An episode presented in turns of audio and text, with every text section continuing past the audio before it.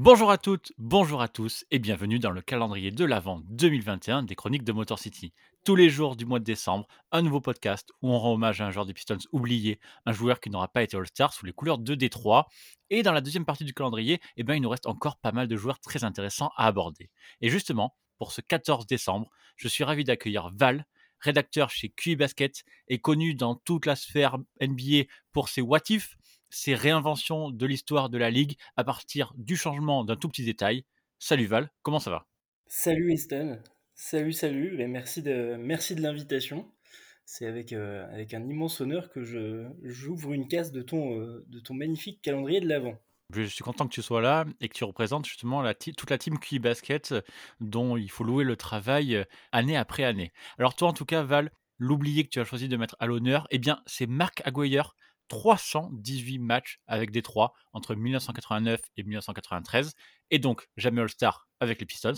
Val, est-ce que tu peux nous dire pourquoi tu as choisi ce joueur-là? Euh, alors ça n'a pas été euh, pas été évident d'en choisir un parce que euh, y en a quand même pas mal quand on se penche sur la liste. bon après comme je me suis réveillé en retard, il y en a quand même quelques-uns qui, qui, étaient déjà partis. mais Marc Aguirre, ouais parce que alors plus que on va dire le joueur en lui-même qu'il a été à Détroit euh, et encore que c'est surtout l'histoire qu'il a avec euh, avec Thomas avec euh, Adrian Dantley on le verra tout à l'heure. Un peu ce, triangle là des trois qui, qui était intéressant parce que ça soulève aussi des questions qui sont encore traitées même aujourd'hui quasiment quasiment 40 ans après et puis c'est un joueur qui a été qui a été parmi les plus prolifiques, on va dire, pendant une bonne dizaine d'années à niveau scoring, et qu'on a tendance un petit peu à, oublier quand on parle des gros scoreurs, un peu comme, comme Dantley justement, euh, et qui a totalement, euh, radicalement changé de rôle quand il est arrivé à Détroit. Donc euh, c'est un oublié qui, qui, qui, a aussi cherché un peu, je pense, ce, rôle, ce rôle-là d'oublié, là où il était un peu premier rôle à Dallas. Euh, donc c'est un peu cette transition là moi que je trouve intéressante et puis et puis voilà comme je te dis l'histoire qu'il avait avec euh, avec Thomas et, Dantley. Alors si tu me lances sur Asia Thomas, je vais tout de suite euh, te renvoyer dans les années lycée, les années Chicago où les deux sont meilleurs amis, sont voisins. Est-ce que tu veux nous dire un petit mot là-dessus? Ouais, bah ils ont ils ont grandi ensemble. Je sais, je, je crois qu'ils sont ils sont ouais ils sont voisins de quartier. Ils ont grandi ensemble dans les dans les mêmes quartiers. Ils ont égrené les parcs les, les, les playgrounds de, de on va dire de la banlieue de Chicago ensemble. Et ils ont, euh, ils ont passé la plupart de leur adolescence euh, côte à côte avant de se séparer, euh, se séparer quand, vient, quand est venu l'heure de faire des choix pour, pour la fac, pour la fac pour l'un et l'autre. Justement, c'est un peu les retrouvailles après, bah après on va dire, 10 ans de, parcours séparés entre la fac et la NBA. Quand Aguirre arrive à, à, Détroit, c'est un peu les retrouvailles avec son pote d'enfance. Et c'est pas, c'est pas anodin ni pour l'homme, je pense, ni pour le joueur. Et euh, c'est un peu le côté belle histoire de, de ce trade-là de, de, 89 pour, pour lui et pour Thomas aussi, qui retrouve, euh, qui retrouve un gars de chez lui. Et on sait que, que Thomas, euh, le, joueur et l'homme, a été forgé aussi enfin, en grande partie par, son, enfance à Chicago. donc les retrouvailles des deux à Détroit sous le même maillot avec la mentalité qu'on connaît, ça pouvait que donner un, beau cocktail à, première vue et ça s'est confirmé par la suite hein, entre les deux. Ouais, c'est ça. Pour les auditeurs qui ne sont pas au courant, euh, Asia Thomas et Marc Aguirre sont donc euh, amis d'enfance. Euh, ils jouent ensemble à Chicago. Et puis Aguirre a un an de plus, je crois, ou un, an ou deux de plus, peu importe. Et au moment d'arriver à la fac, globalement, les gamins de Chicago, ils vont tous à la fac de, locale, la fac de DePaul, grande fac, etc. Mark Aguirre, c'est une tête d'affiche de ce truc-là. Et Asia Thomas, lui, non, va à la fac d'Indiana.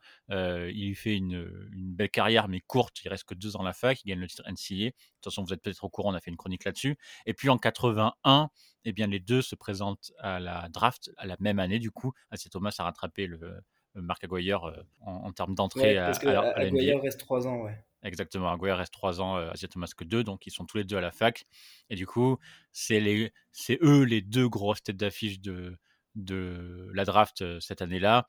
Et du coup, Marc Aguirre est pris en 1 par les Mavs et Asia Thomas est ensuite pris par les Pistons.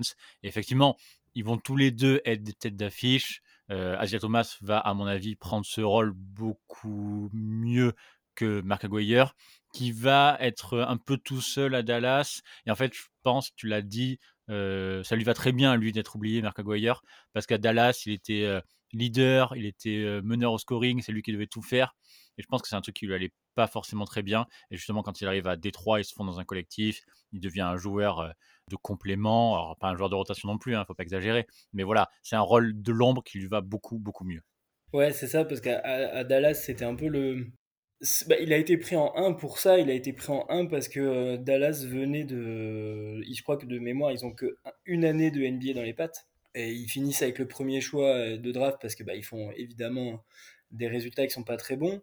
Et du coup, ils ont besoin d'une tête d'affiche un peu pour lancer leur, euh, leur rentrée en NBA, pour vraiment partir sur de bonnes bases. Ils, jettent leur dévolu sur, euh, sur lui. En premier choix de draft, il sort de, de, euh, bah, de trois grosses saisons à la fac où il, je crois qu'il est, il est deux fois l'américaine et il est une fois joueur de l'année aussi en universitaire. Et il a déjà un profil d'énorme scoreur. Et on sait que bah, quand tu viens d'arriver dans le paysage NBA, tu as besoin d'avoir une tête d'affiche. C'est va être plus facile d'en trouver une avec un gars qui est réputé pour, euh, pour, euh, pour mettre le, le, la balle dans le panier soit après soi en fermant les yeux que, qu'avec un autre profil. Donc ils jettent leur dévolu sur lui.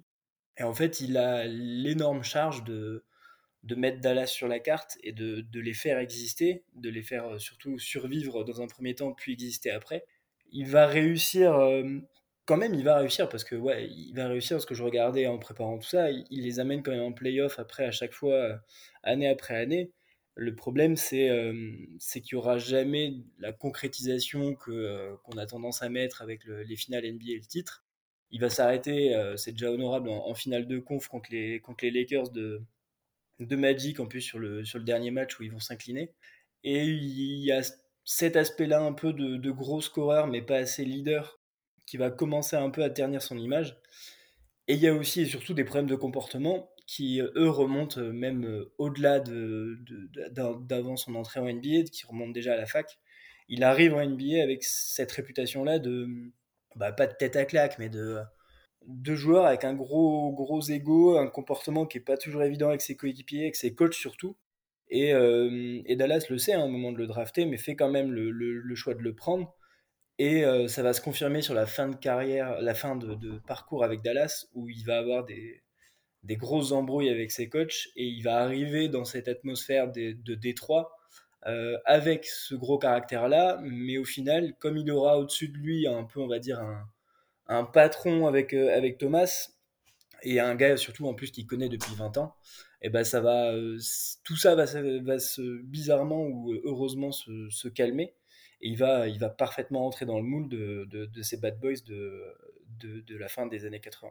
Ouais, Aguirre, c'est vraiment un bad boy. Tu l'as dit, même avant d'arriver chez les Pistons, c'était un joueur. Euh, euh, on se disait, il irait euh, très très facilement dans le moule de cette équipe si jamais il était capable de, de remettre ses ambitions au scoring à la baisse, ce que n'a pas été capable de faire Adrien Dantley par exemple. Et c'est justement pour ça, le, le, gars était prêt à être dans cet effectif de gros égaux, de gros caractères, il en était capable, il n'y avait aucun problème. Et c'est justement pour ça que Jack McCloskey se dit, bah en fait, en 89, juste avant le titre, Adrien Dantley c'est super, il a aidé les Pistons à franchir un palier, à battre en 88 les Celtics, mais il a cette mentalité de mec qui veut un peu trop tirer la couverture à lui. Ça se passe pas très bien avec Asia Thomas. Dantley, il aime pas trop qu'on remette en, cause les choix de Chuck Daly, qu'il y ait des grosses personnalités dans le vestiaire, ça, ça lui va pas. Et du coup, Jack McCloskey, quand il voit que qu'on peut faire un trade pour Mark Aguirre, il se dit, bah, ce mec-là, il ressemble pas mal à Dantley, il a une grosse mentalité, il peut scorer, mais il a l'air d'être plus capable aussi de se mettre dans l'ombre, de se mettre euh, du côté du collectif. Il y a aussi Asia Thomas qui vient mettre une couche pour dire voilà, ce mec-là, je le connais, c'est mon pote, il, va bien marcher dans cette équipe, il va accepter le. Un petit, un petit empreinte des familles. Ouais, c'est un peu ça, ouais, effectivement. Et euh, il va accepter aussi le mentorat de Bill Beer. C'est bien, c'est un, un bon coup. C'est vraiment un bon coup. Ouais, c'est un bon coup. Que fait Marco Goya en rejoignant cette équipe. Et surtout, c'est un, ça, moi, ça m'a fait penser quand, quand, quand j'avais vu l'histoire et que je me suis replongé dedans. Euh, ça fait penser, enfin, ils, refont, enfin, c'est la première fois qu'ils font le coup, mais ils refont un peu le même coup après en 2004 quand ils prennent euh, euh, Rachid Wallace en cours de saison pour au final avoir la, fin qu'on sait. Là, ils viennent bousculer la hiérarchie des Pistons de 88-89 et c'est à première vue, c'est pas évident parce que Dantley, il a beau être le, un peu la tête de con qu'on sait et qu'on connaît dans, cette période-là. C'est le meilleur scoreur à Détroit et il est beaucoup apprécié par les fans, par toute la communauté à Détroit. Et quand le front office de Détroit dit qu'il y a un problème, qu'il constate qu'il y a un problème et que, en gros, il décide de se débarrasser Dantley pour faire venir Aguirre, euh, c'est pas forcément bien pris par la, par la fanbase parce que bah, tu as ton meilleur scoreur de ton équipe qui vient en plus de faire finale NBA en 87 qui est débarqué pour faire venir Aguirre où au final c'est à peu près le même profil mais t'as pas de certitude. C'est un peu une pièce que tu jettes en l'air avec un pari pour les fans. Alors que pour, euh, pour des gars comme euh, Asia Thomas et pour après les, le front office, c'est pas vraiment un pari parce qu'ils sont à peu près certains de leur coup. Ils prennent un, ils prennent un gros scoreur, mais qui va permettre en plus à, à Delhi d'avoir euh, d'avoir le, choix de luxe, d'avoir de, le choix entre, entre ben, soit Marc Aguirre qui vient d'arriver, donc il y a tout intérêt, tout en étant scoreur, à se faire sa place dans ce collectif-là, et quand Aguirre ça va pas, à se reposer sur Rodman qui, justement, lui, à cette période-là, émerge. Et c'est aussi pour ça que Dantley, euh, ça, ça passe plus au bout d'un moment avec, euh, avec Détroit, parce que non seulement il n'est pas content d'avoir euh, un peu carte blanche à Détroit, mais en plus il voit Rodman qui derrière commence à grappiller des minutes, donc il se dit, mais attends, moi je suis un gars qui tourne à 30 points par match, les yeux, les, yeux fermés si j'ai tous les tickets shoot, et je suis en train d'avoir mon statut qui est un peu remis en question par, par ces gars-là, je l'accepte plus, donc Détroit le fout dehors et prend, prend Aguirre qui avait peut-être ce caractère-là avant et qui en fait est un peu, je pense, épuisé de son aventure à, Dallas et arrive dans un collectif où il a tout approuvé parce que même s'il connaît Thomas, avec les autres Zozo qui est à côté, euh, Lambir, euh, Dumars, Rodman et compagnie, euh, ils vont pas lui faire de cadeaux parce que c'est le copain d'enfance du, capitaine, quoi. c'est même tout le contraire en fait. Il n'y a aucun passe droit pour Marc Aguirre. Et si la saison 89, le premier titre des Pistons, il est titulaire tous les matchs, dès la saison d'après, tu l'as dit, il y a l'émergence de Dennis Rodman qui va prendre bah, la moitié, on va dire, des places de titulaire. En fait, ils vont se faire, ils vont se faire 40 matchs chacun quasiment. Je caricature un peu, mais c'est un peu l'idée. Et même, alors là, j'ai pas les chiffres sous, les yeux, mais je parle de mémoire de tous les matchs que j'ai vus, de tout ce que j'ai un peu lu. Les fins de match, quand il faut défendre sur le gros scoreur, etc., quand il faut verrouiller un peu tout ça, eh ben, c'est Denise Rodman qui le fait. Et Mark Aguirre, il retourne sur le banc, il n'y a aucun problème, il l'accepte. Et ça, clairement, comme tu l'as dit, Adrien Dantley, il n'aurait pas pu faire ça. C'est un trade vraiment gagnant pour les Pistons et tu as bien fait de faire le parallèle avec Rachid Wallace, parce que c'est exactement les mêmes moves. C'est deux GM qui sont capables, faut leur reconnaître ça, de chambouler leur équipe, de prendre un risque pour gagner le fameux titre qu'on attend. Ouais, ouais, et puis c'est. Puis, en plus, malheureusement pour Dantley, hein, lui, quand il arrive à Dallas, euh, ça se termine un peu. Euh, c'est un peu en dents et au final, il a plus la, superbe qu'il avait. Euh, pour Aguirre, l'histoire, elle est, elle, est, elle est, encore plus belle. Il arrive, il joue avec son pote d'enfance. Le collectif l'accepte et lui, il accepte son nouveau rôle aussi. Enfin, je crois que, voilà, au niveau shoot, il passe de 20 par match à à, peine plus de 10. Il a ses minutes qui sont amputées aussi. Il, il termine pas les, les, matchs, mais il est en fait dans une ambiance, je crois que c'est Magic qui disait ça, j'ai vu ça en, voyant un peu les articles qui se faisaient sur Aguirre, sur Basket Retro, il me semble. C'est Magic Johnson qui disait on lui a demandé d'être un leader à Dallas. Et euh, c'est peut-être un très très bon joueur, mais c'est pas un leader. Et à Détroit, il n'a pas eu ce statut-là de leader. Du coup, il était d'autant plus épanoui, voire davantage. Et au final, tu as eu une version euh, moins scoreur, euh, on va dire en termes de volume d'Aguirre, mais tu as eu pile ce qu'il te fallait en termes humain et en termes basket. Parce que Aguirre, c'est là, on, on, parle surtout du contexte, mais Aguirre, en termes de joueur de basket, c'est quand même un gars qui, qui je crois, la deux ou troisième saison NBA, quand il arrive, il termine quasiment à 30 points par match, euh, à 30 points par match la saison avec Dallas. Euh, il, joue, il joue quasiment toute la saison. Niveau physique, c'est un espèce de Draymond Green, je crois. Il fait, il fait il est même pas à 2 mètres, je crois mais c'est un, un gars qui a des moves euh, fétiches, qui peut te, il peut te mettre 20 tirs, 20 tirs par match avec le même move, beaucoup en poste bas, beaucoup sur du, un peu les, tirs que faisait la Marcus Aldridge et que fait encore la Marcus Aldridge au poste où il reçoit la balle, il met un dribble avant que la prise à deux arrive, il dégaine et ça fait ficelle après ficelle en fermant les yeux. Donc c'est quelqu'un qui avait des grosses capacités de scoring, un gros ego de scoreur, parce que bah voilà, tous les, tous les gros scoreurs ont un ego, et qui arrive à un peu canaliser tout ça dans sa deuxième partie de carrière pour faire au final, euh, je crois qu'il reste 4, 5 ans à Détroit. 5 ans à Détroit, il est pas All-Star, il, l'est- il est trois fois avec Dallas, mais au final, il est deux fois champion. Et je pense qu'il a jamais été aussi épanoui euh, que quand il est arrivé dans ces deux glorieuses années, en plus, ces deux premières glorieuses années à, Détroit. Donc en termes de basket, en plus, tu es, gagnant sur tous les plans. Et euh, tu te délestes d'un peu du poids dentelé que tu avais dans la saison euh, post, post-finale 87, quoi. Tu l'as dit, jamais All-Star, c'est normal, parce qu'il sortait du il sortait du banc dès sa deuxième année. Des Ouais, statistiques ouais. en baisse, avec un rôle de, joueur de complément qui passait derrière Asia Thomas, qui passait derrière Joe Dumars, qui passait même des fois derrière Bill Laimbeer et de l'autre côté du terrain, derrière Dennis Rodman. Peut-être la question que j'ai envie de te poser, peut-être question piège, est-ce que dans ces cas-là, il aurait pas pu candidater pour une un titre de meilleur 6 homme de l'année, par exemple? Ah bah carrément. Euh, alors quand, quand il arrive la première année en, cours d'année, non, mais sur la deuxième année qu'il fait, euh, fait à Détroit. Après, est-ce que c'est le nombre de matchs qu'il a joué? Parce que tu l'as dit, je crois qu'ils font, ils font euh, 50-50 avec Rodman. Je crois que sur les 80, il doit, 82, il doit en jouer une quarantaine. Est-ce que c'est le nombre de matchs qui a fait que on l'a pas retrouvé là-dedans? Je sais pas, mais mais en, en 40 matchs de, de, de, sortie de banc et à peu près, on va dire, euh, 25 minutes de temps de jeu, il t'envoie 15 points de moyenne. Et puis c'est l'apport euh, global qu'il a. Il aurait mérité euh, d'avoir. Il aurait peut-être mérité ça. Ça aurait bien, je trouve, ça aurait bien symbolisé au moins ce, cette deuxième, ce deuxième tournant de sa carrière, où tu as eu un premier versant euh, où le gars était inarrêtable euh, à mettre 30 pions par match, 25, 28 sur, euh, sur une saison, 29 sur une saison. Et le deuxième temps où il accepte bah, qu'il y a du monde derrière lui, mais où pour, pour autant il perd pas en, dire en, en visibilité. C'est-à-dire que c'est plus parce que c'est pas, pas parce qu'il met plus 30 pions par match que, que c'est plus quelqu'un.